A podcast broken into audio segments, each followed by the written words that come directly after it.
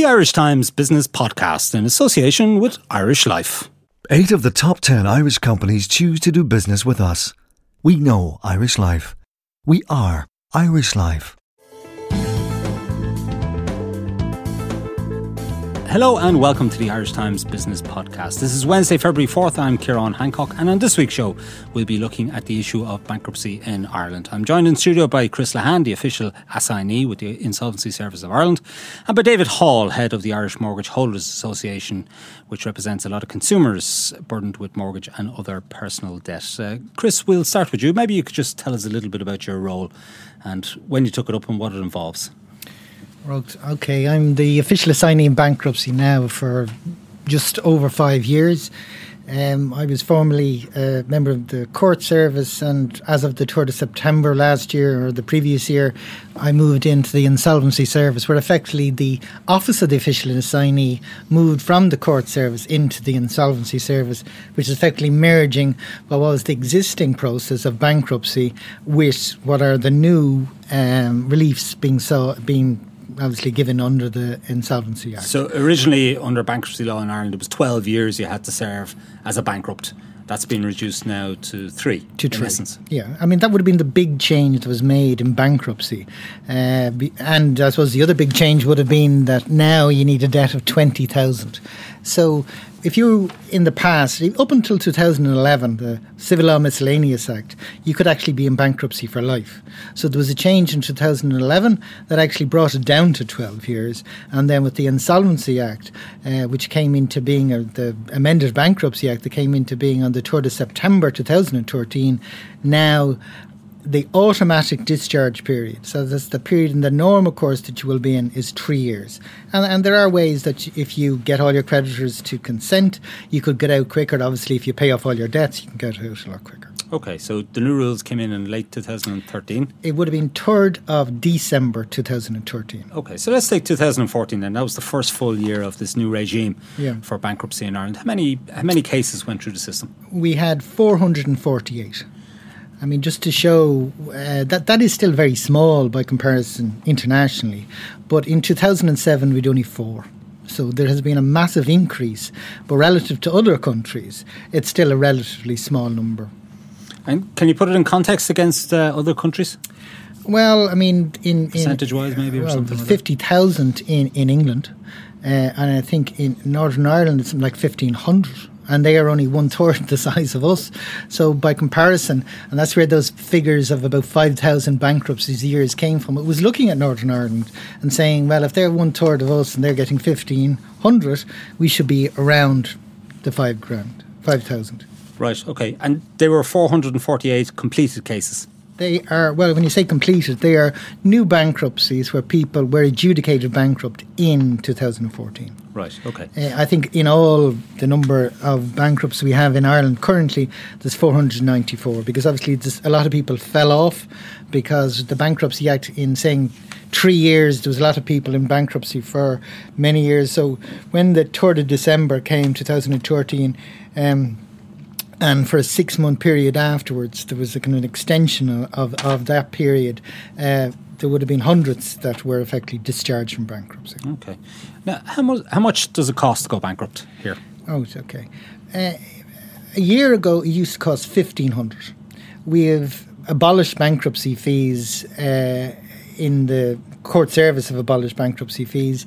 And another major change that the insolvency service made was we got rid of the requirement that you had to publish a notice of your adjudication in a newspaper and that used to cost around 700 so the costs have gone from 1500 down to 270 and that 270 comprises of a contribution towards my costs in trying to administer the bankruptcy of 200 and that as of January has gone down from 650 to 200 and the other cost the 270 is a 70 euro fee that has to be paid to Iris Oifigiúil which is a requirement that you must advertise your bankruptcy which is now on the ISI website which costs nothing, saving the 700. And the 70 euro Iris Oifigiúil fee is a requirement because it's actually in the Act that you must publish it in a state journal called Iris Oifigiúil. So the, the, the net answer 270 now to go back. 270. Okay, David Hall, I'll bring you in from the IMHO. You, you were campaigning for that fee to be reduced, weren't you? You felt that it was always too high. Yeah, yeah, and thanks for the invite, Ciarán. I think yeah, we a quarter of those people who went bankrupt last year were our clients whom we assisted free of charge to go bankrupt, and there's been a huge mm, change in the act coming from 12 years to three, as Chris has said. But even within the ISI, there's been a huge change in relation to reducing those fees, and now you know 270 euros is exceptionally reasonable for what is a major life event to become bankrupt dealing with all of your debts in one go. It is the nuclear option, and as Chris mentioned, he's now in under the insolvency service, which has other options that others advise to explore prior to pulling the trigger on bankruptcy.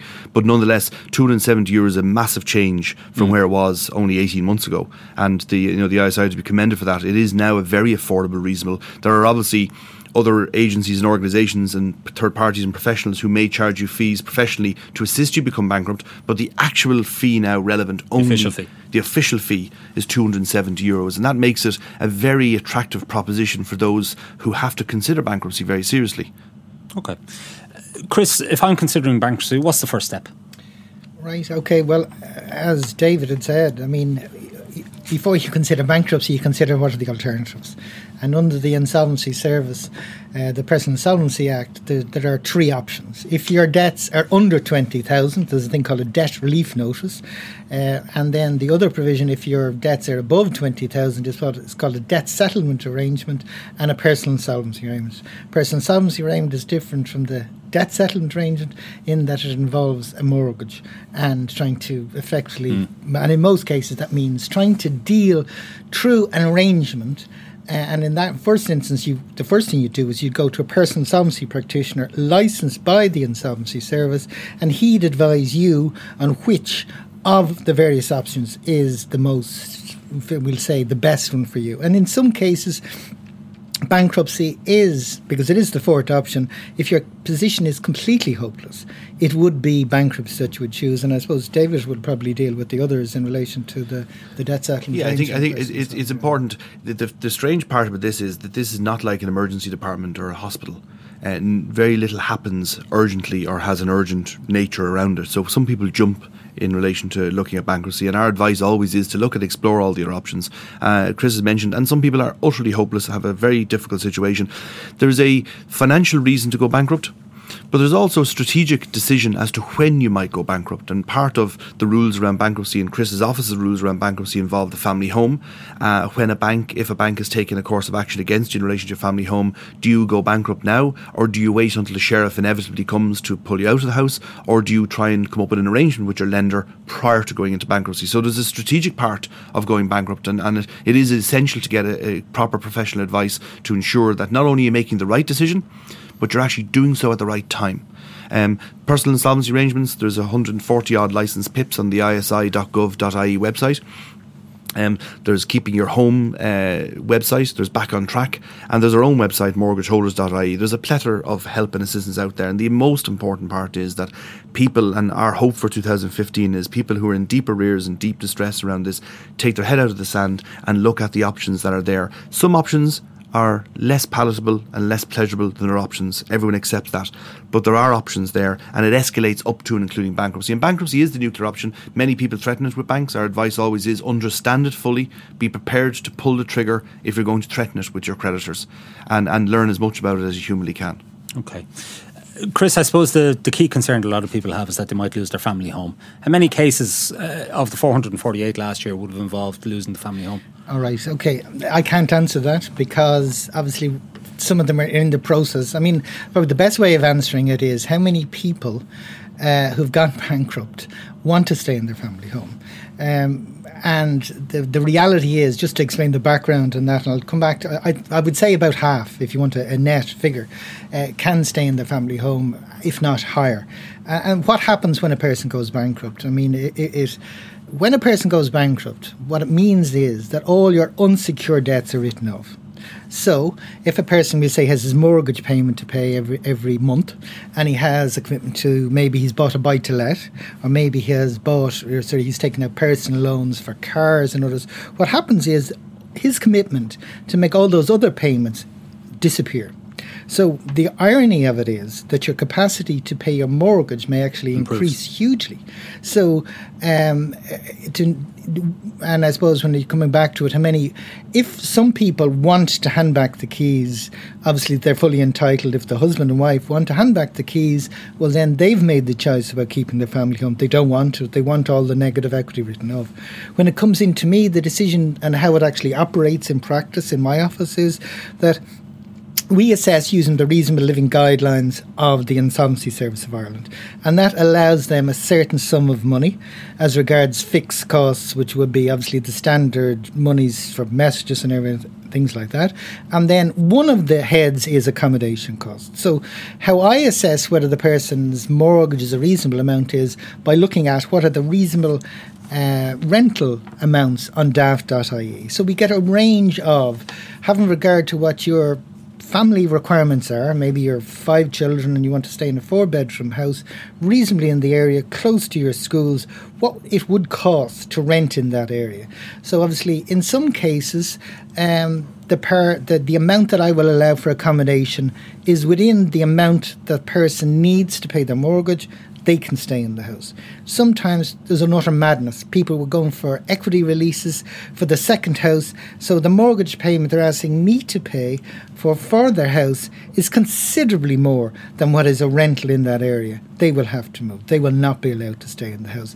And that's where I come in. And people ask me, is it, do I stop the banks moving in? The answer is the official assignee sits only into the shoes of the person who's made bankrupt. So if the we'll say a classic situation, the man goes bankrupt and the wife doesn't, I don't have any powers vis-a-vis the bank any more than that man himself has.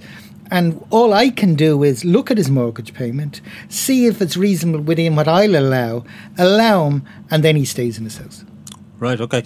And what about personal items like jewellery, for example, Okay, well, or the- the- paintings yeah, or such like? Okay, well, the, the Act provides that an individual can keep necessaries, which are normally tools of the trade, and, and within that, I allow a flexibility that if some people say, well, the, the car is the necessary, the furniture, so there, there is a balance within, like, unlike on the personal solvency arrangement where people are allowed to keep a car of a value, there is no such requirement of me in the Bankruptcy Act to allow an amount for a car. What I will allow is um, within this 6,000 of necessaries, and in a lot of cases, and particularly if the wife, we'll say, is equally a bankrupt, those necessaries are then 12,000. So I don't go taking the furniture out of the house. Do you take the I wedding don't- ring? no. Okay. I mean, if you want to talk about individual items, we assess what are the necessaries. So the persons would declare to us what are the values. And no, I've never taken a wedding ring. Having said that, there are some wealthy estates where the jewellery is of a substantial nature and well above 6,000. And I am required to put to those persons what the necessaries are, and such decisions might have to be made. Right, okay. Um, now, what if somebody gets a somebody's in a job? Um, can you attach uh, to their salary, or if somebody gets a pay increase? Um, can you take okay. part some or all Okay, of that? Well, just to summarise again what I said, when a person goes bankrupt, I apply what I call the reasonable living expense guidelines, and I set a set amount fixed in accordance with the guidelines. So a set amount is effectively ascribed to them Hmm. as to what is regarded as sufficient for them to live on. Any amount above that is a surplus, and I seek uh, initially an agreement for them to pay that amount in here. Okay. We assess on a six monthly basis their income and their costs. So an income payment order can go up and down. If an individual loses a job and we've assessed the surplus, the surplus is gone. My right to go against that person clearly goes. But your net an- quest- the net answer to your question is if he gets a significant pay increase, an increase that is greatly bloats that surplus, I will be reassessing that amount and seeking that. But it, it, it we are not absolutely rigid on the figures, so there's always a little bit of flexibility. And what about if they inherit uh, a sum of money, let's say from a, a parent, grandparent, whatever it might be, or let's say they win the lotto? Okay. What happens? Well, it would be great for the creditors because the, the law is that when a person acquires assets after he's adjudicated bankrupt, the law puts an obligation on him to declare that to me. And if he fails to do that, it's a criminal offence. So if, if someone won the lotto and didn't tell me, they would actually be committing a criminal offence. And what I have under the Bankruptcy Act is a right to claim that, what's called an after acquired asset, bring it into the pool of assets. And if they win the lottery, one outcome would be they'd obviously get out of bankruptcy. They'd have paid all of their debts, and if it's a decent win, they'll have a surplus. Well, of course, it depends on the sum they owe. Uh, as you mentioned, some some And- very significant sums are owed by certain people. Well, individuals. there's obviously certain people that winning the lottery wouldn't be enough, but the, the reality is the vast number, uh, and David would deal with those mainly. Uh, a of win would be happy days, well and truly take them out of Okay. their misery. So somebody uh, is declared a bankrupt. Are they allowed to have a debit card, a credit card? Are they allowed to go on holiday? Are they allowed to live abroad? Okay, uh, there's a lot of questions there. I'll deal with one. Are they allowed to go on a holiday? Of course they are. There, there's uh, the only restriction and the concerns that I have is that someone, and it has happened recently, where a person adjudicated themselves bankrupt one day and took a flight to a foreign state and basically notified us that that's it. I'm out of here. I did a, a deal. I, I attempted a deal with a bank. They weren't interested, and now I'm not going to. Uh, and they're not going to get a bob in bankruptcy. And unfortunately, I had to threaten in that case that if that was their continuing attitude, I'd have to seek an extension of the bankruptcy, which would extend the period from three years to eight years. So there are sanctions that I can impose to try and bring um, the kind of a reasonableness to some people's behaviour. Um, you, you can't leave. Have you actually country. done that in any cases? I have extended bankruptcies in four cases already. For from three to eight or different terms? Uh, so far, they have been all of, one year because the parties themselves might not necessarily have been aware uh, at the time that they started their, we'll say, misbehaviour that there was such a sanction. Uh, I suppose the truth of it was back then, anyway, it was 12 years. So th- this it coming as a sanction. But there are certainly certain individuals who are shown such contempt to my office and I've already been threatening them over the last couple of months that there will be applications for five year extensions going through the courts in the next couple of months. Right. How many? Um, uh, getting being particular, there's at least two. Least two. Right. Okay. So sorry. Yeah, living living abroad now. If if somebody is Yeah, declared I a mean, bankrupt and they play by the rules, are they allowed to live they abroad? are, and we do have people who are living abroad, and we do have people who commute over and back because their their the nature of the work is that a lot of the work can be at home, can be abroad, but they keep their base here, so they're regularly out of the country. And if they enter into a reasonable living expense and make full declaration to me as what their income is, and are paying their income payment agreements, I don't have a difficulty with people living outside the jurisdiction. Okay. Can they run a company? No. Um, uh, what um, the law is here is that there's Section 183 of the Companies Act, once you become a bankrupt, you must resign. As a director? As a director. Okay. Uh, that doesn't so- stop you from actually running a company, though, does it? Uh, well, I think I mean, your brother is- might be the partner, he, so he might stay as a director and Well, his I, son I, or I something think like the that. wording of Section 183 is a bit broad and simply directed to apply any management control of a company. So, yes, there are situations where people are bankrupt. They are working in the same company that they were working before. Uh, sometimes the wife takes over as director. Uh, I am very concerned that they may be working as shadow directors. So there are issues arise, but uh, and such issues are actually followed down because it's a company law uh, provision. It is a provision that uh, is managed by the uh, director of corporate enforcement rather than being a purely bankruptcy matter. At Irish Life, we can tell you that 49% of employees in Ireland don't think about tomorrow. They don't have a pension plan. We can help you help them. Because if you're involved in running your company's pension plan, we can administer it for you with our member specific investment solutions, online access for employers, trustees, and members, and always on smartphone apps. Just call one of our corporate team on 01704 1845 Visit irishlifecorporatebusiness.ie or contact your pension consultant to find out how we can help your company think of tomorrow. We know Irish Life. We are Irish Life. Irish Life Assurance plc is regulated by the Central Bank of Ireland. All information sourced for Irish Life September 2014. How long does it actually uh, last, the whole bankruptcy? I mean, from the first moment you decide, right, I'm going to go bankrupt to the moment you're Okay, discharged. Well, you, you, can, you can bankrupt relatively quickly. I mean, the uh, you do a petition, you, you swear an affidavit, you file it in the examiner's office of the High Court, and then it's just how quickly the application comes up in the court. Uh, David might, from that perspective, know how quickly mm. it actually comes up in the court. Yeah, it can. And again, there's a you know with 448 last year, um, those numbers will rise this year. We currently have 168 in uh, a queue for bankruptcy at the moment. Uh, and that was they were, they were held back from last year because, as we mentioned earlier on, the fees dramatically dropped. So therefore, everyone was going to be able to benefit from a significant reduction in the court service fees. Um, so you can do it between in a period of four to six weeks. It really, though, you are at the behest of the court service at the end of the process after you've completed all your paperwork for you to be added in. And on average, there could be 60 hearings on a, on a Monday. Some are carried over, some are petitions from creditors, from banks or revenue predominantly, and then there's a cohort of people who are there declaring themselves bankrupt. Okay. I was at a, a seminar this morning um, run by one of the law firms, and they were saying that the number of insolvency cases is actually beginning to trail off. Are, are you finding that, and, and, do you think that will be the, the trend with bankruptcy no. as the economy recovers now? No, I, th- I, think I think bankruptcy is going to become and has. If you look at the figures for last year, for for in uh, all the insolvency figures, there were thousand insolvency arrangements, for want of a better word, or deals as it was called last year. Four hundred and forty-eight of them were bankruptcies. Two hundred and seventy were combined personal insolvency arrangements and debt settlement arrangements, and 230 were debt relief notices, which are for debts below 30 or 20,000 euros. So there were 1,000 last year. They will absolutely increase and they should increase. Politically, and this is not Chris's department, but politically, there seems in the last 10 days to be a major realization that there requires the ISI has done everything it humanly can within the legislative framework to reduce fees. It has not only reduced the bankruptcy fees for the personal insolvency arrangement applications and the debt settlement applications, has dropped the fees entirely. Hasn't just reduced them, it's dropped them completely.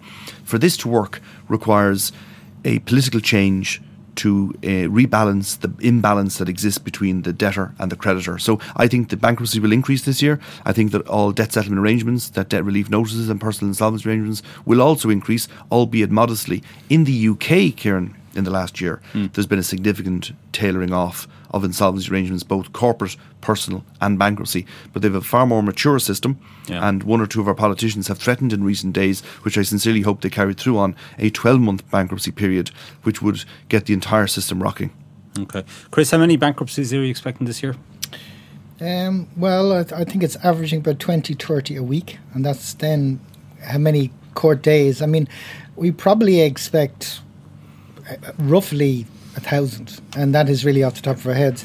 Um, the thing about I suppose so double co- effectively. Oh, I would say so. Yeah, yeah definitely. Yeah, easily. I mean, if you look at the number of people who are in mortgage arrears, and I mean, David would have more experience of dealing with them at that level.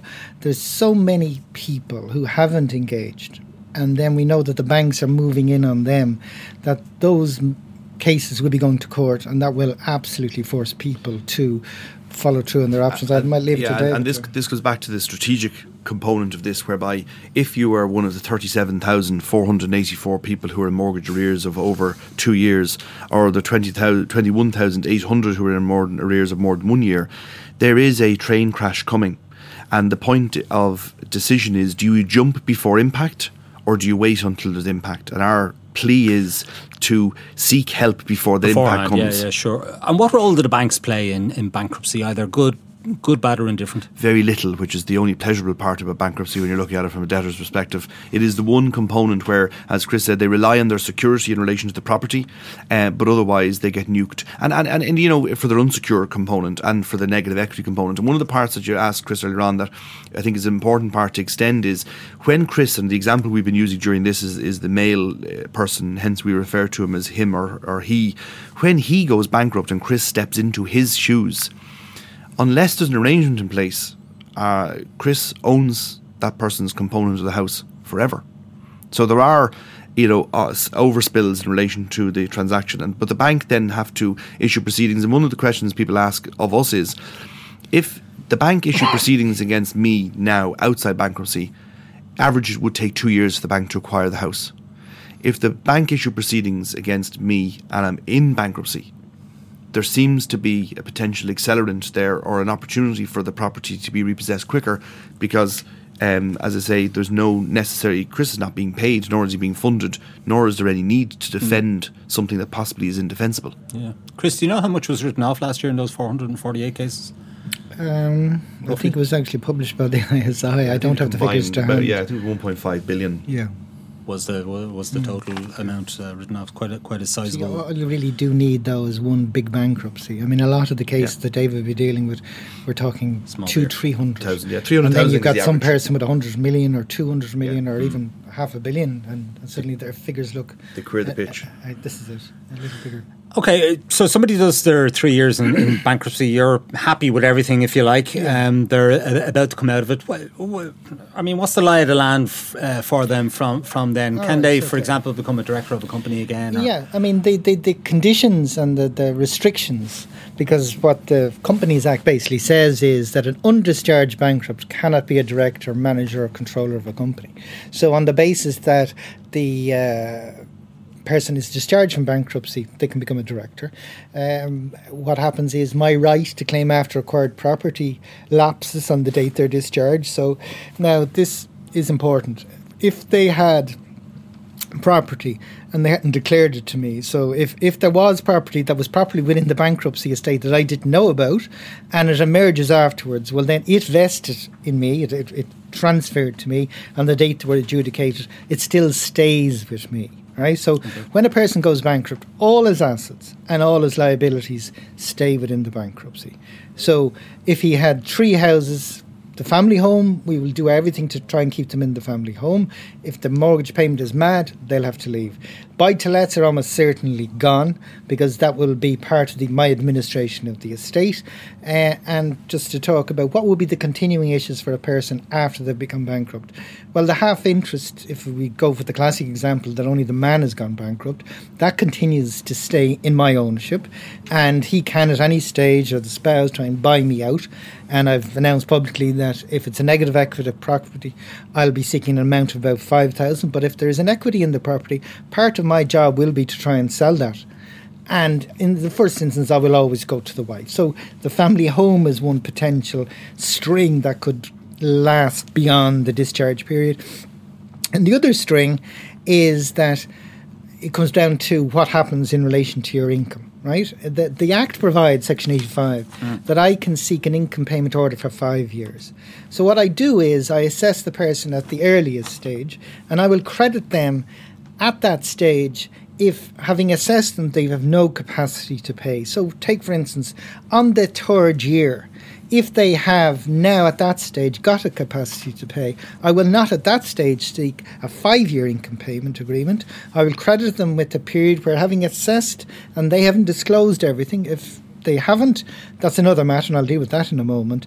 I will effectively then seek an income payment order for only two years. So there is a sting two years beyond the bankruptcy period where there could be still a requirement to pay an income payment order. And of course, that applies in the case of Sean Quinn, which has been uh, reported in the media quite extensively. He has to make a payment uh, over the next two years, doesn't he? the position in relation to I'm not going to talk about individuals that, that is a most complicated bankruptcy involving bankruptcy in two different jurisdictions and that would not be a good example to discuss. It, would be a similar type of situation where a person not having the capacity to pay up to a period, suddenly there's a prospect beyond that period, and clearly I will be doing everything to put something in place before he's discharged from bankruptcy. And in an example that you might have given, there was a, a, sufficient payment to me that can be varied up and down uh, in time because of, um, if you know salaries don't emerge, uh, there can be a right to say, look, I didn't get that money. Equally, if there's more money has emerged, there can be a way. So it, it varies up and down. Uh, and another thing to just point out when we're talking about it is this right to uh, assess a person. So when a person is just before bankruptcy, if there's any uh, doubt that some asset is vested in them, it continues to vest in me. So if there's people who've acquired an interest in something, even though they've gone from bankruptcy, I still own that property. Okay. I know you don't want to name individuals, but you have been involved in some high profile uh, cases. What's the most unusual thing you've come across in all of the bankruptcies you've been involved in so far, in terms of somebody trying to hide an asset or you know trying to trying to avoid uh, Okay, well, being well, captured in some you know the bankruptcy net? Have to be careful because in any sort of a high profile matter, it's so well w- widely publicised in the paper. As soon as I mention it, everyone will know what I'm talking about. I mean, uh, I suppose I can talk about particular aspects of bankruptcy that is not nice. It, it is not nice going into a person's home and doing an inventory of their assets and working out what portion has to be sold and used. That is not nice. It's not nice for me. It's not nice for the bankruptcy inspector. And there've been obviously an incident recently where that was occurred. So, I mean, uh, it is interesting that some people believe that when they go into bankruptcy that they can fool my office and effectively hide income and that our investigations are not sufficiently comprehensive that they can get away with it. And, and that's something what I've said in previous interviews. If anyone is aware of any incident where there's property being held and not disclosed to me, uh, do tell me, and I would love to know because that person is obviously bankruptcy is a very necessary option for people who are genuinely insolvent, and there are some people who go into bankruptcy and they are not being honest. So it is my duty, and it's the duty really of anyone out there, because an awful lot of the banks are state-owned banks, uh, to effectively declare it to me, and I This will taxpayers' make sure, money in many cases. absolutely, and I'll make sure that the, the, the assets are brought into the bankruptcy estate and paid towards the creditors. And, and percentage wise, how many people haven't been totally honest uh, with you? Let's take the 448 cases. How many percentage, roughly? Well, put it this way. I mean, there are 448 cases. The investigation's ongoing and a lot of the some. I would say that I've probably got um, 10 really difficult cases going at the moment. 10, right. Okay. David, there's talk of the bankruptcy rules being amended again and possibly coming down from three to one year. I presume you would you would favour that in terms of the kind of clients you have? Yeah, I think the two the two components are, as Chris said, and, and it's it's always good to humanise the bankruptcy component of this because bankruptcy is, a, a necessary uh, choice for people, but it's not always easy. You know, and Chris mentioned about people turning up at your home to do inventories of your property. That's an option that one of the inspectors might do. I think the lack of activity of the massive numbers of people in arrears and personal debt. This is not just mortgage debt, personal debt. That's crippling the entire country and many, many people. A acceleration to deal with that would be a reduction in the bankruptcy from three years to one year and having that enforced, even for an amnesty period for two years, or you would do it in such a way that if you applied for a personal insolvency arrangement and it failed, where the insolvency service adjudicated that the bank would have gotten a better return had they agreed to the personal insolvency arrangement than allowing the person to go bankrupt, that after that, if the person was allowed a one year bankruptcy, that would revolutionise the system, wouldn't require very little change in legislation, and would not conflict or, or have any legislative or legal ch- challenges by any of the banks. The banks simply are not playing ball. Um, and that evidence is clear now, and the Taoiseach is on record as having said that. He's been given that evidence himself. The Taoiseach, the Taoiseach, and the Minister for, for Justice all met the Personal Insolvency um, Service last week, and some of the PIPs. They've clearly on record indicating a dissatisfaction. There's multiple strands of activity politically going on all over the place at the moment in the last week or two because of this tsunami mm. of repossessions and a crisis that's coming ahead of an election. There needs to be action, and a 12 month bankruptcy would be a great step. Mind you, it took us so long to get to the current situation where it's three years. I mean, what are the chances of it of it happening in the lifetime of this government? Well, I think, you know, politics is a very, very strange thing, Ciarán, and, and 57,000 people in arrears. The banks have told the central bank they believe 49,000 are in peril of losing family homes. We believe the figure to be around 25 to 30,000. That isn't in over a quarter of the entire social housing list within the state. There's no joined up thinking. We've a mortgaged rent uh, product that is a brilliant idea. It was in, in created by the state, promoted by the state, executed. utterly, utterly executed abysmally. And but we've got to find solutions. And the best per- hope the debtor has, as tragic and as sad as this might sound, is 12 months out from an election. Politicians seem to go to their think tanks and come back with great energy and great thoughtfulness in relation to this.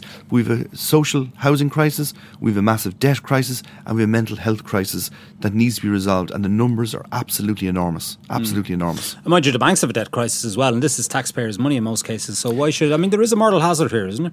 There is, the moral hazards are the people throughout the country, length and breadth of the country, who have taken the hit for the banks that are there at the moment, who have dug their head in the sands out of fear, who know that they're in peril of losing their family home. The moral hazard is trying to not resolve this and having a massive impact on the country. Most of those balance sheets, as you know, Ciarán, have already taken the hit. They've already written this money off and now they've stood back for five years and waited for property prices to increase, and now they'll squirrel around, try and outsource uh, stuff to third party vulture funds to do the repossession on their behalf.